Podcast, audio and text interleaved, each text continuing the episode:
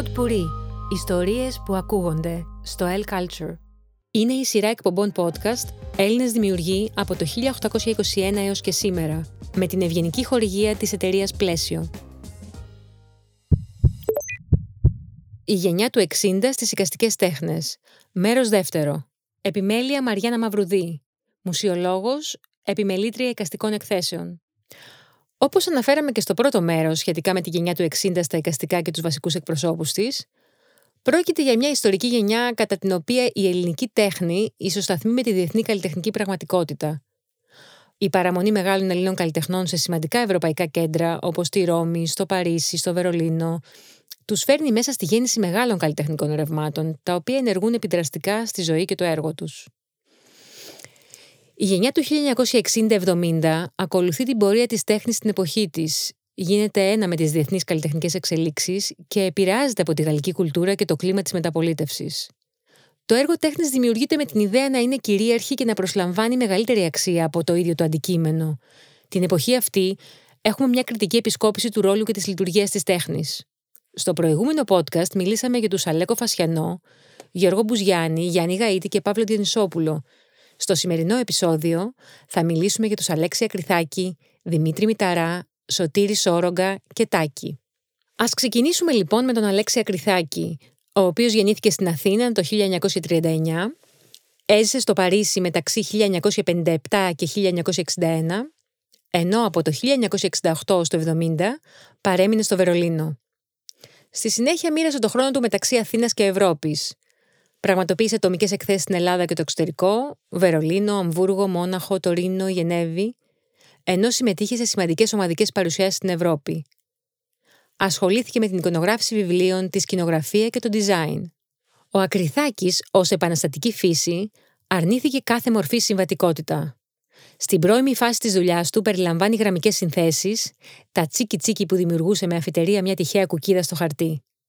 Στη συνέχεια άρχισε να χρησιμοποιεί σύμβολα όπως τον ήλιο, τη φωτιά, το μάτι, το πουλί, την καρδούλα, το ελικόπτερο, το αεροπλάνο, το καραβάκι, το βέλος και να δημιουργεί συνθέσεις με έντονες χρωματικές αντιθέσεις και περιγράμματα, καθώς και τη βαλίτσα που αποτέλεσε ένα επαναλαμβανόμενο σύμβολο της αιώνιας φυγής. Παράλληλα πραγματοποίησε σειρές με κολάζ, ενώ το 1986 σε συνεργασία με τον Γιώργο Λάπα δημιούργησε τη σειρά Τσίρκο, σε πιο περιορισμένη κλίμακα, ασχολήθηκε επίσης με την εικονογράφηση βιβλίων και φιλοτέχνησε σκηνικά και κουστούμια για θεατρικές παραστάσεις. Ο ίδιος, μιλώντας για τη ζωή του, αναφέρει: Δεν σπούδασα τη ζωγραφική στις σχολές καλών τεχνών. Εγώ σπούδασα τη ζωγραφική διαβάζοντας ποίηση. Τις κυριότερες επιρροές μου τις είχα από ποιητές και από λογοτέχνες. Αυτοί μου έμαθαν να διαβάζω ένα γεγονός και να το μεταφέρω μέσα από χρώματα. Στο έργο του διακρίνουμε σαφείς επιρροές από τον Γιώργο Μακρύ και τον Κώστα Ταχτσί. Ο Γιώργος Μακρύς υπήρξε ο μεγαλύτερος δάσκαλός μου, γιατί σαν φιλόσοφος που ήταν, μου έμαθε ότι η ζωγραφική δεν είναι γνώση, αλλά παρατήρηση της ζωής, μέσα από έναν ελεύθερο τρόπο ζωής. Και όταν λέμε ελεύθερο, εννοούμε όλα τα πράγματα της ζωής, όλες τις έννοιες, όλες τις πτυχές. Από πολύ μικρός είχα το ψώνιο της ζωγραφικής. Χωρίς να ξέρω ότι είναι τέχνη, μίλαγα πολύ για αυτή. Ήμουνα σίγουρος πως μια μέρα θα γινόμουν ζωγράφος. Όπως άλλα παιδιά φτιάχνουν ιστορίες με λέξεις, εγώ έφτιαχνα ιστορίες με εικόνες τη μία πλάι στην άλλη, πάνω σε μια κορδέλα χαρτί, που καμιά φορά έφτανε και τέσσερα μέτρα μάκρος. Βέβαια, οι δάσκαλοι μου άλλα με μαθαίνανε τότε. Ευτυχώς το ένστικτό μου δεν λάθεψε. Το 1958, ο Ακριθάκης φεύγει για το Παρίσι όπου ζει έντονα την εποχή του περξισμού. Σχετικά με τη ζωγραφική του αναφέρει «Η σχέση μου με τη ζωγραφική είναι εντελώς παρορμητική. Βρίσκομαι μπροστά σε ένα χώρο άδειο. Μια μικρή κουκίδα είναι ικανή να γίνει αφετερία. Υπακούω. Δεν ξέρω σε τι. Ίσως σε αυτή τη μικρή κουκίδα. Ίσως σε αυτόν τον τεράστιο ουρανό, σε αυτή τη γη. Σε εσάς, σε μένα. Η ζωγραφική μου είναι ένα παραμύθι, μια πραγματικότητα. Ένα παραμύθι που αρχίζει από την πλατεία Κολονακίου και φτάνει ως τις αντίστοιχες πλατείες όλου του κόσμου. Όταν τελειώνω ένα έργο μου, είμαι άδειος. Το κάθε έργο έχει τη δική του ιστορία, το δικό του κλίμα είναι και από ένα άλλο παραμύθι, όσο και αν τα μεταξύ τους σημεία είναι ακριβώς τα ίδια. Αν με ρωτούσε κανείς τι έφτιαχνα εκείνη την εποχή, θα του απαντούσα ότι χωρίς να το ξέρω, έψαχνα τότε να βρω μια δική μου γλώσσα.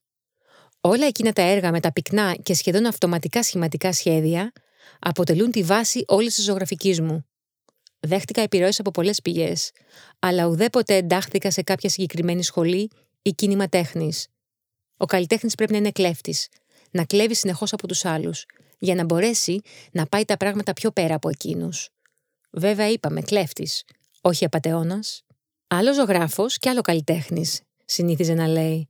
Ο ζωγράφος είναι ένας επαγγελματίας που φτιάχνει έργα για να τα πουλήσει, υπακούοντας τα γούστα του πελάτη. Ενώ ο καλλιτέχνης αποτελεί μια εξαίρεση. Είναι ένας επαναστάτης, ένας άνθρωπος που παίζει καθημερινά τη ζωή του κορώνα γράμματα. Στα μέσα της δεκαετίας του 70 δημιουργεί μια σειρά χρηστικών αντικειμένων, καρέκλες και ντουλάπια βαλίτσες για την αίθουσα τέχνης Πολύπλανο. Προς το τέλος της δεκαετίας, δημιουργεί μια ενότητα κολάζ με τσαλακωμένα και διαλυμένα κουτιά από τσιγάρα Μάλμπορο. Τον απασχολούσε περισσότερο το στοιχείο της βιωμένης πραγματικότητας, της αλλίωσης και της πενιχρότητας, και λιγότερο οι αναζητήσει των νεορεαλιστικών υπό-part καλλιτεχνικών κινημάτων. Ο τελευταίος κύκλος της δουλειάς του περιλαμβάνει τις ξύλινες κατασκευές με χρωματιστά λαμπάκια, καθρέφτες και πλαστικά λουλούδια που δημιουργούν την αίσθηση του λαϊκού πανηγυριού. Σημασία δεν έχει ο τρόπος ή το μέσο που χρησιμοποιεί ένας καλλιτέχνης για να εκφραστεί, αλλά το γιατί γίνεται ένα έργο. Εγώ, όταν δουλεύω, βρίσκομαι σε κατάσταση πάθους, νιώθω μια βιολογική αναστάτωση, μια δυσφορία. Αυτή η προσωπική ανάγκη για έκφραση, που βγαίνει από το στομάχι σου σαν ξερατό, φτιάχνει για μένα το έργο. Βγάζω τα σωθικά μου κάθε φορά που σχεδιάζω, αναφέρει. Στη συνέχεια, ας δούμε ποιος ήταν ο μεγάλος Δημήτρης Μηταράς. Ο Δημήτρης Μηταράς γεννήθηκε το 1934. Σημαντικό σημείο επιρροής και έμπνευσης για το έργο του στάθηκε η εμπειρία του πολέμου. Όπως αναφέρει ο ίδιος στη συνέντευξή του, άνθρωποι πεθαίνανε στο δρόμο. Ένας απλός τρόπος για να πεθάνεις ήταν από την πείνα. Από τότε εγώ έχω αποκτήσει και μια εμπειρία του τι σημαίνει να μην έχεις να φας. Γι' αυτό δεν με πειράζει και πολύ. Μπορώ να ζήσω και με το τίποτα. Ο πατέρας μου ο καημένος ήταν κουρέας. Εμείς σωθήκαμε τότε, γιατί παντρεύτηκε για δεύτερη φορά ο πατέρας μου. Έχω καταγράψει ένα βιβλίο εκείνη την περίοδο του πολέμου, δηλαδή από το 40-41 μέχρι το τέλος, και μπορώ να πω και μέχρι και τον εμφύλιο περίπου. Είναι ιδιαίτερα συγκινητικά αυτά και νομίζω ότι με έχουν χαράξει. Ο τείχο του σπιτιού είναι ο πρώτος καμβά που έχει ένα παιδί στη διάθεσή του για να ζωγραφίσει. Σε όλα τα σπίτια μπορείτε να δείτε ζωγραφιές πάνω στους τοίχους. Σπούδασε ζωγραφική στην Ανώτατη Σχολή Καλών Τεχνών με δασκάλους στο Σπύρο Παπαλουκά και Γιάννη Μόραλη. Σπούδασε στη συνέχεια στο Παρίσι, σκηνογραφία και εσωτερική διακόσμηση. Σχετικά με την πορεία του, ξεκίνησε με σπουδή πάνω στο σχέδιο και στη συνέχεια προχώρησε στο χρώμα. Στα έργα του το σχέδιο είναι βασικό μέσο έκφρασης. Αντίστοιχα, χρησιμοποιεί το χρώμα ως εκφραστικό μέσο για την ανάδειξη της ποιότητας του έργου. Αντλεί έντονη επιρροή από τα νεωτερικά ρεύματα. Θεματικά εστιάζει στην ελληνική οικαστική παράδοση, το φυσικό και το αστικό τοπίο, την καθημερινότητα, την επικαιρότητα, το πλήθος και το άτομο. Ανθρωποκεντρικά προσωπογραφικά θέματα με ελευθερία της γραμμής και χρωματικές εντάσεις. Η ανθρώπινη μορφή, όπως συλλαμβάνεται σε τυχαία φωτογραφικά στιγμιότυπα ή όπως μεταπλάθεται σε σκηνοθετημένες και επεξεργασμένες από τον καλλιτέχνη θέσεις και συσχετήσει, καθώς και η αυτοπαρουσίασή του, αποτελούν τα κύρια στοιχεία του έργου του. Ο αφαιρετικός εξπρεσιονισμός, η μεταφυσική του ζωγραφική, ο συμβολισμός και η κριτική διάθεση είναι στοιχεία της επιρροής του από τα νεωτερικά ρεύματα. Κύριο χαρακτηριστικό της ζωγραφικής του Δημήτρη Μηταρά, όπως έχει πει ο ίδιος, ήταν η αγανάκτηση, φανερή στη γραφή της ζωγραφικής του. Χωρίς την αγανάκτηση δεν μπορώ να κάνω δουλειά. Δεν μπορώ να ζωγραφίσω. Ό,τι με ενοχλεί, προσπαθώ να το ξορκίσω. Γι' αυτό και στη δικτατορία έκανα μια δουλειά που ήταν εναντίον της και δεν είχα καταλάβει πόσο επικίνδυνο ήταν αυτό. Στην ερώτηση Πού σας πάει το έργο σας, είχε απαντήσει ότι όπου ήθελε τον πήγαινε. Δεν έχω στόχο. Δεν μπορώ να ζωγραφίσω με κάποιο πρόγραμμα. Ό,τι με ενοχλεί, κάθομαι και το ζωγραφίζω. Αυτό είναι σωστό για μένα. Ο Δημήτρης Μηταράς έλεγε πως η τέχνη δεν προτείνει τίποτα, ούτε δικαιοσύνη αποδίδει, ούτε ηθικά συμπεράσματα μας υποβάλλει. Μια καλή ζωγραφική είναι ηθική. Μια κακή που παριστάνει ίσως μια ηθική εικόνα είναι ό,τι πιο προσβλητικό στην αίσθηση. Η τέχνη είναι ένα ξεχύλισμα, μια ανάταση για τον αποδέκτη. Τα έργα ζωγραφικής ανήκουν σε εκείνους που τα αισθάνονται και λιγότερο σε εκείνους που τα καταλαβαίνουν. Ήταν ένας εικαστικός με πολύπλευρη δραστηριότητα και υψηλή απόδοση σε πολλούς τομείς. Έχει να παρουσιάσει μεγάλη παραγωγή σχεδίων και ζωγραφικών έργων, σκηνογραφιών και ενδυματολογικών μελετών, καθώς και δημιουργιών εφαρμοσμένης τέχνης, διακόσμηση κτηρίων, σχεδιασμός ταπίτων, διάκοσμος χρηστικών αντικειμένων, παιχνίδια, εικονογράφηση βιβλίων, περιοδικών και ημερολογίων, εικονογράφηση εξοφύλων βιβλίων, περιοδικών, δίσκων και προγραμμάτων θεατρικών παραστάσεων, διαφημιστικοί πίνακες, γελιογραφίες και άλλα. Εδώ και αρκετά χρόνια έχει ξεκινήσει η αποκατάσταση και ανάδειξη του παλαιού αλευρόμιλου Δήμητρα στο πρώην οικόπεδο του Ασάχ στη Χαλκίδα, με σκοπό να μετατραπεί σε Μουσείο Δημήτρη Μηταρά. Το διατηρηταίο βιομηχανικό κτίριο θα φιλοξενήσει έκθεση πινάκων και κοχυλιών του οικαστικού Δημήτρη Μηταρά. Σπουδαίος καλλιτέχνης της γενιάς του 60 είναι και ο Σωτήρης Όρογκα. Γεννήθηκε στην Αθήνα το 1936 και σπούδασε ζωγραφική στην Ανωτάτη Σχολή Καλών Τεχνών της Αθήνας. Η προσωπική του θεματολογία διαμορφώθηκε με έμφαση στην έννοια της φθοράς και του χρόνου. Η ζωγραφική του εστιάζει στο συνήθως μονόχρωμο σχέδιο που παρουσιάζει αφηγηματικά στοιχεία, τα οποία διαφαίνονται μέσα από το διάλογο των αντικειμένων με το χώρο. Περιορίζει την τονική τους κλίμακα στο άσπρο μαύρο, με μικρές χρωματικές προσθήκες. Τα έργα του παραπέμπουν στην ανθρώπινη ή την ιστορική μνήμη και είναι χαρακτηριστικά μιας δικής του εσωστρεφούς και ευαίσθητης φιλοσοφίας. Για να τονίσει τη μνημιακότητα των έργων του ζωγράφος, χρησιμοποιεί μεγάλους καμβάδες και μεγαλώνει τα μοτίβα του, αλλάζοντας συχνά ένα ξεχασμένο αντικείμενο σε επιβλητικό μνημείο. Οι μορφές του είναι αντιρεαλιστικές, δηλαδή δεν ενστερνίζεται την έννοια της προοπτικής, ούτε την αληθοφανή προσέγγιση της υφής των αντικειμένων και με ένα δικό του τρόπο μεταλλάσσει την ποιότητα της αφή σε οπτικό αποτέλεσμα. Μερικές φορές για να το κάνει ακόμα πιο καθαρό στο θεατή, εντάσσει ένα στοιχείο, παραδείγματος χάρη ένα αγριολούδο, μια παπαρούνα, ένα καρφί, πάνω σε ένα ζωγραφισμένο ξύλο και δημιουργεί μια λιθοφάνεια παρέστησης. Για να πετύχει την αφαιρετική εκδοχή που κάνει τις εικόνες του να χαράσσονται στη μνήμη, χρησιμοποιεί μια πολύπλευρη τεχνική. Σχεδιάζει, πιτσιλίζει με χρώμα και πλούσια υφή στη φόρμα, ενώ παντρεύει ασύνθετα μεταξύ τους υλικά, όπως το κάρβουνο με το λάδι, τα ακριλικά, και το αποτέλεσμα είναι μοναδικό. Πιο συγκεκριμένα, σχετικά με τρεις από τις πιο αγαπημένες θεματικές του ενότητες. Οι πέτρες αποτελούν ένα από τα πιο γνωστά μοτίβα του.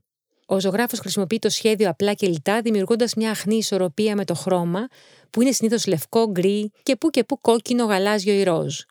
Τα έργα αυτά σηματοδοτούν την έννοια της φθοράς και του χρόνου, και η χρήση της κόκκινης παπαρούνας ανάμεσα σε αυτά προβάλλει την έννοια της συνέχειας του φρέσκου και του επόμενου.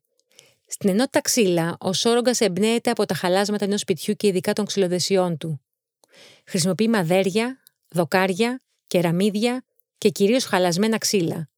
Γοητευμένος από τα θέματα που βρίσκονται κοντά στην απώλεια, τα ζωντανεύει και δημιουργεί έργα που προβάλλουν αυτό το χαλασμένο τοπίο στα πλαίσια ενός άρτια σχεδιαστικού συνόλου που τα καθιστούν αξιομνημόνευτα. Τέλος, έχουμε την ενότητα έργων Σκουριές. Ο Σόρογκας σε αυτά τα έργα παραμένει στην προβληματική του χρόνου της απώλειας και της φθοράς και μέσω των σκουριών του και της χρήσης θεματικών όπως κατάλοιπα μηχανών, τροχών και συντριμιών, προβάλλει σκουριασμένα συντρίμια με σκοπό να ενισχύσει την έννοια της μνήμης. Στην ενότητα αυτή χρησιμοποιεί υγιεινούς τόνους, καφέ και όχρα και στόχο έχει να παρουσιάσει την έννοια της αποσύνθεσης και του εγκαταλελειμμένου.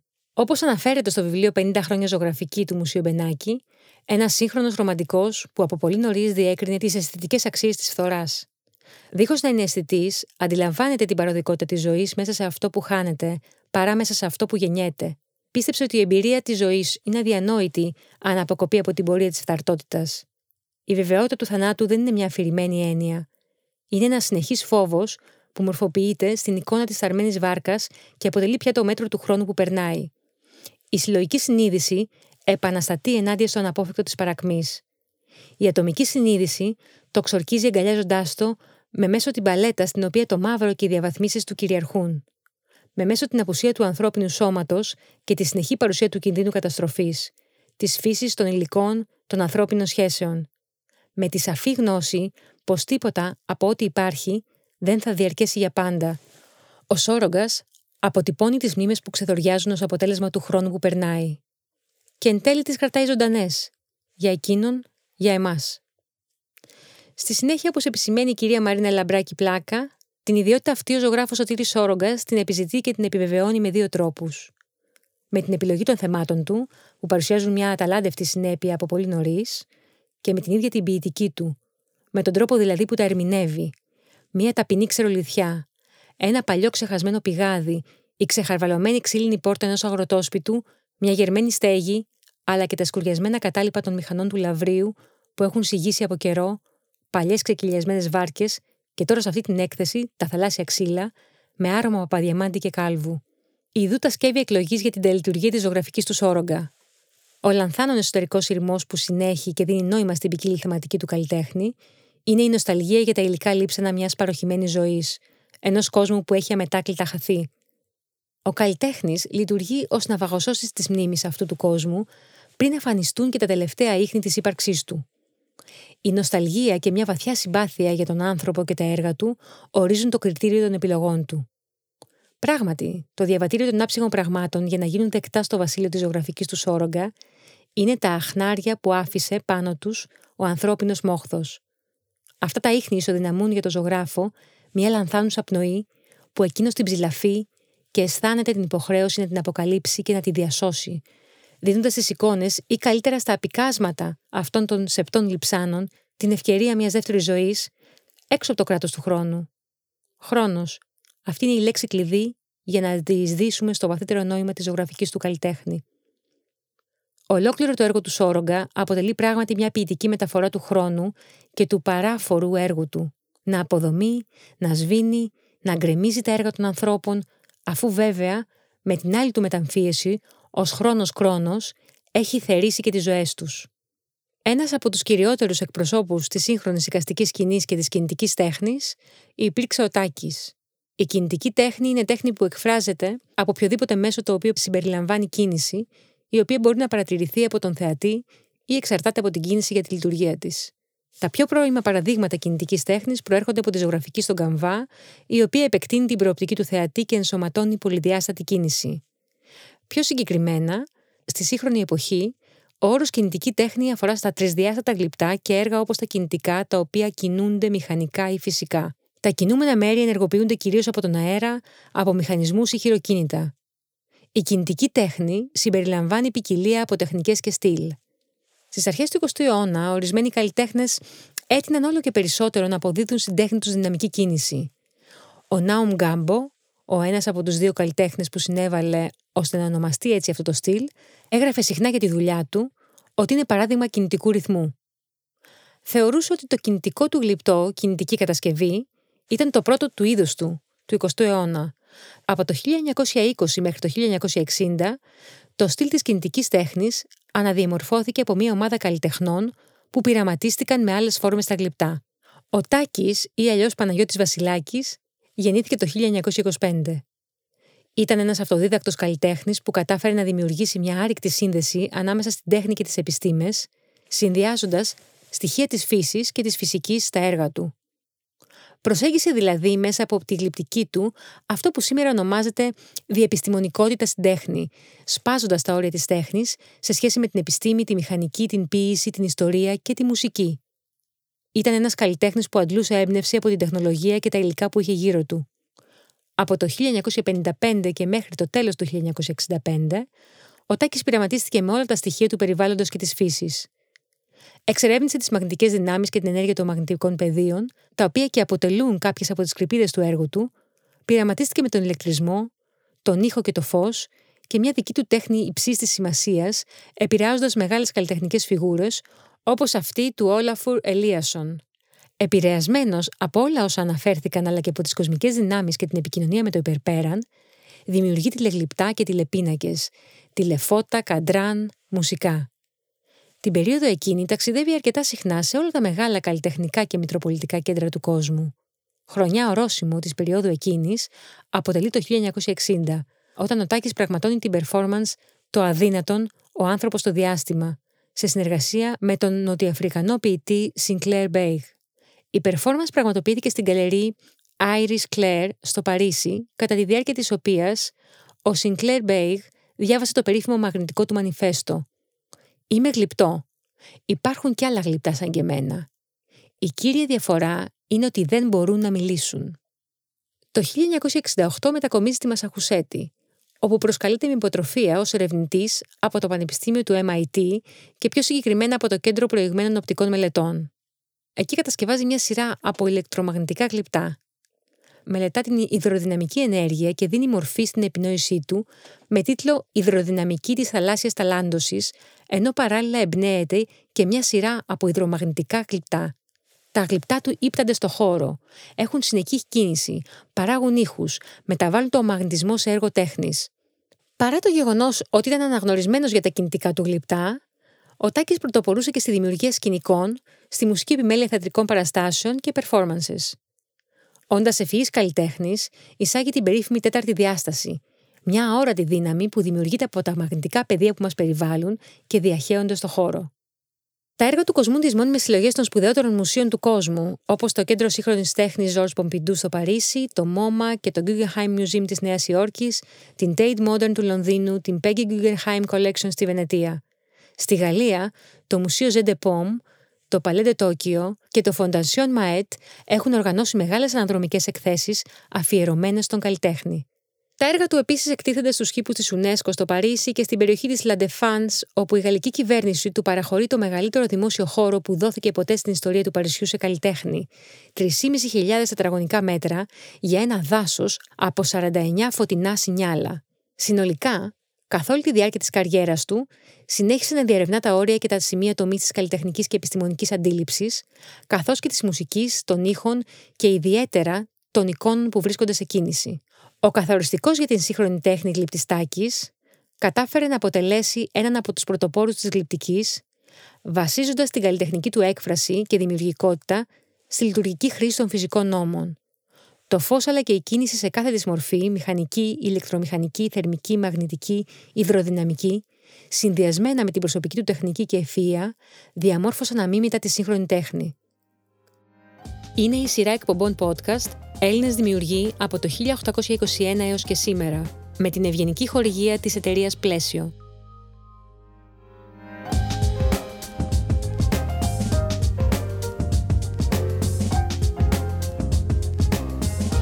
Pod Puri.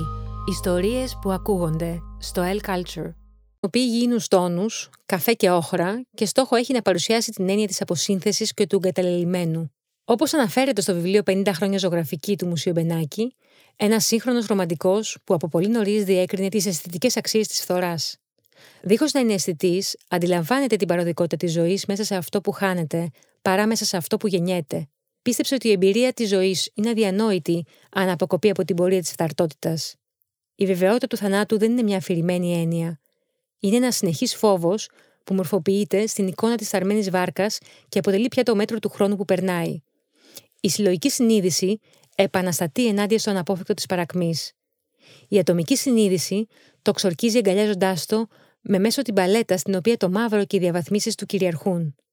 Με μέσω την απουσία του ανθρώπινου σώματος και τη συνεχή παρουσία του κινδύνου καταστροφής, της φύσης των υλικών των ανθρώπινων σχέσεων.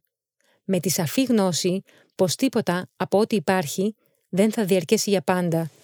Ο Σόρογκας αποτυπώνει τις μνήμες που ξεδοριάζουν ως αποτέλεσμα του χρόνου που περνάει. Και εν τέλει τις κρατάει ζωντανές. Για εκείνον, για εμάς. Στη συνέχεια, όπως επισημαίνει η κυρία Μαρίνα Λαμπράκη Πλάκα, την ιδιότητα αυτή ο ζωγράφος Σωτήρη Σόρογκας την επιζητεί και την επιβεβαιώνει με δύο τρόπους. Με την επιλογή των θεμάτων του, που παρουσιάζουν μια αταλάντευτη συνέπεια από πολύ νωρίς, και με την ίδια την ποιητική του, με τον τρόπο δηλαδή που τα ερμηνεύει, μια ταπεινή ξερολιθιά, ένα παλιό ξεχασμένο πηγάδι, η ξεχαρβαλωμένη ξύλινη πόρτα ενός αγροτόσπιτου, μια γερμένη στέγη, αλλά και τα σκουριασμένα κατάλοιπα των μηχανών του λαβρίου που έχουν συγγύσει από καιρό, παλιές ξεκυλιασμένες βάρκες και τώρα σε αυτή την έκθεση τα θαλάσσια ξύλα, με άρωμα παπαδιαμάντη και κάλβου. Ιδού τα σκεύη εκλογής για την τελειτουργία της ζωγραφικής τους σόρογκα. Ο λανθάνων εσωτερικός ηρμός που συνέχει και δίνει νόημα στην ποικίλη θεματική του καλλιτέχνη, είναι η νοσταλγία για τα υλικά λείψανα μιας παροχημένης ζωής, ενός κόσμου που έχει αμετάκλητα χαθεί. Ο καλλιτέχνης λειτουργεί ως ναυαγοσώση της μνήμης αυτού του κόσμου πριν εμφανιστούν και τα τελευταία ίχνη της ύπαρξής του. Η νοσταλγία και μια βαθιά συμπάθεια για τον άνθρωπο και τα έργα του ορίζουν το κριτήριο των επιλογών του. Πράγματι, το διαβατήριο των άψυχων πραγμάτων για να γίνουν δεκτά στο βασίλειο της ζωγραφικής του Σόρογκα είναι τα αχνάρια που άφησε πάνω τους ο ανθρώπινος μόχθος. Αυτά τα ίχνη ισοδυναμούν για τον ζωγράφο μια λανθάνουσα πνοή που εκείνος την ψηλαφεί και αισθάνεται την υποχρέωση να την αποκαλύψει και να τη διασώσει, δίνοντας στι εικόνες ή καλύτερα στα απικάσματα αυτών των σεπτών λιψάνων την ευκαιρία μιας δεύτερης ζωής έξω από το κράτος του χρόνου. Χρόνος. Αυτή είναι η λέξη κλειδί για να διεισδύσουμε στο βαθύτερο νόημα της ζωγραφικής του καλλιτέχνη. Ολόκληρο το έργο του Σόρογκα αποτελεί πράγματι μια ποιητική μεταφορά του χρόνου και του παράφορου έργου του. να αποδομεί, να σβήνει, να γκρεμίζει τα έργα των ανθρώπων, αφού βέβαια με την άλλη του μεταμφίεση, ως χρόνος κρόνος, έχει θερήσει και τις ζωές τους. Ένας από τους κυριότερους εκπροσώπους της σύγχρονης οικαστικής σκηνής και της κινητικής τέχνης υπήρξε ο Τάκης. Η κινητική τέχνη είναι τέχνη που εκφράζεται από οποιοδήποτε μέσο το οποίο συμπεριλαμβάνει κίνηση, η οποία μπορεί να παρατηρηθεί από τον θεατή ή εξαρτάται από την κίνηση για τη λειτουργία της. Τα πιο πρώιμα παραδείγματα κινητικής τέχνης προέρχονται από τη ζωγραφική στον καμβά, η οποία επεκτείνει την προοπτική του θεατή και ενσωματώνει πολυδιάστατη κίνηση. Πιο συγκεκριμένα, στη σύγχρονη εποχή, ο όρος κινητική τέχνη αφορά στα τρισδιάστατα γλυπτά και έργα όπως τα κινητικά, τα οποία κινούνται μηχανικά ή φυσικά. Τα κινούμενα μέρη ενεργοποιούνται κυρίως από τον αέρα, από μηχανισμούς ή χειροκίνητα. Η κινητική τέχνη συμπεριλαμβάνει ποικιλία από τεχνικές και στυλ. Στις αρχές του 20ου αιώνα, ορισμένοι καλλιτέχνες έτειναν όλο και περισσότερο να αποδίδουν στην τέχνη τους δυναμική κίνηση. Ο Νάουμ Γκάμπο, ο ένας από τους δύο καλλιτέχνες που συνέβαλε ώστε να ονομαστεί έτσι αυτό το στυλ, έγραφε συχνά για τη δουλειά του ότι είναι παράδειγμα κινητικού ρυθμού. Θεωρούσε ότι το κινητικό του γλυπτό, κινητική κατασκευή, ήταν το πρώτο του είδου του, του 20ου αιώνα. Από το 1920 μέχρι το 1960, το στυλ της κινητικής τέχνης αναδιαμορφώθηκε από μια ομάδα καλλιτεχνών που πειραματίστηκαν με άλλες φόρμες στα γλυπτά. Ο Τάκης ή αλλιώς Παναγιώτης Βασιλάκης γεννήθηκε το 1925. Ήταν ένας αυτοδίδακτος καλλιτέχνης που κατάφερε να δημιουργήσει μια άρρηκτη σύνδεση ανάμεσα στην τέχνη και τις επιστήμες, συνδυάζοντας στοιχεία της φύσης και της φυσικής στα έργα του.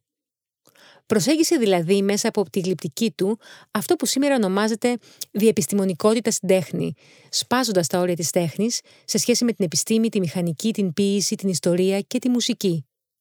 Ήταν ένας καλλιτέχνης που αντλούσε έμπνευση από την τεχνολογία και τα υλικά που είχε γύρω του. Από το 1955 και μέχρι το τέλος του 1965, ο Τάκης πειραματίστηκε με όλα τα στοιχεία του περιβάλλοντος και της φύσης. Εξερεύνησε τις μαγνητικές δυνάμεις και την ενέργεια των μαγνητικών πεδίων, τα οποία και αποτελούν κάποιες από τις κρυπίδε του έργου του, πειραματίστηκε με τον ηλεκτρισμό, τον ήχο και το φως και μια δική του τέχνη υψής της σημασίας, επηρεάζοντας μεγάλες καλλιτεχνικές φιγούρες, όπως αυτή του Όλαφουρ Ελίασον. Επηρεασμένος από όλα όσα αναφέρθηκαν αλλά και από τις κοσμικές δυνάμεις και την επικοινωνία με το υπερπέραν, δημιουργεί τηλεγλυπτά και τηλεπίνακες, τηλεφώτα, καντράν, μουσικά. Την περίοδο εκείνη ταξιδεύει αρκετά συχνά σε όλα τα μεγάλα καλλιτεχνικά και μητροπολιτικά κέντρα του κόσμου. Χρονιά ορόσημο της περίοδου εκείνης αποτελεί το 1960, όταν ο Τάκης πραγματώνει την performance «Το αδύνατον, ο άνθρωπος στο διάστημα», σε συνεργασία με τον νοτιοαφρικανό ποιητή Sinclair Beig. Η performance πραγματοποιήθηκε στην καλερί Iris Claire στο Παρίσι, κατά τη διάρκεια της οποίας ο Sinclair Beig διάβασε το περίφημο μαγνητικό του μανιφέστο, Είμαι γλυπτό. Υπάρχουν κι άλλα γλυπτά σαν και εμένα.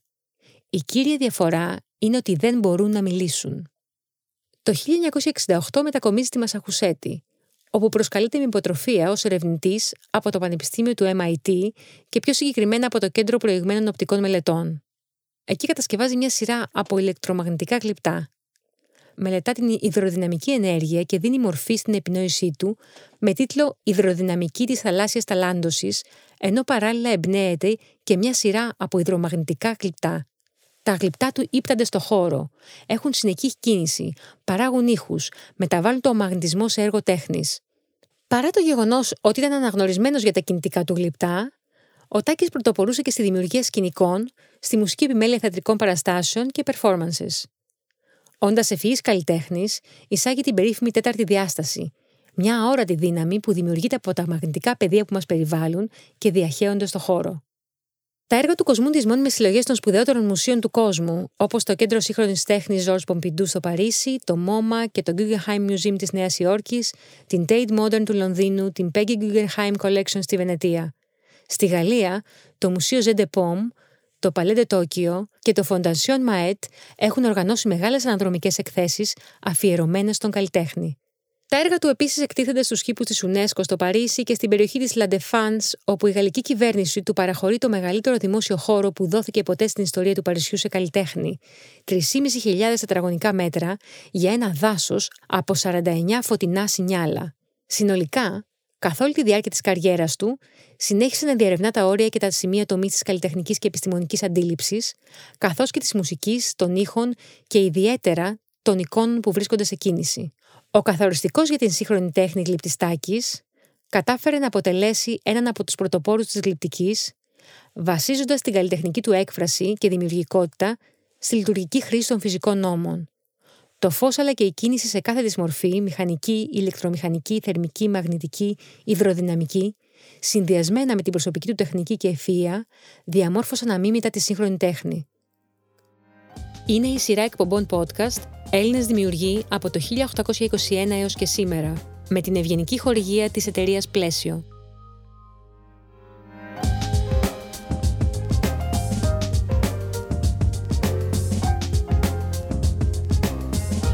Pod Puri. Ιστορίες που ακούγονται στο L Culture.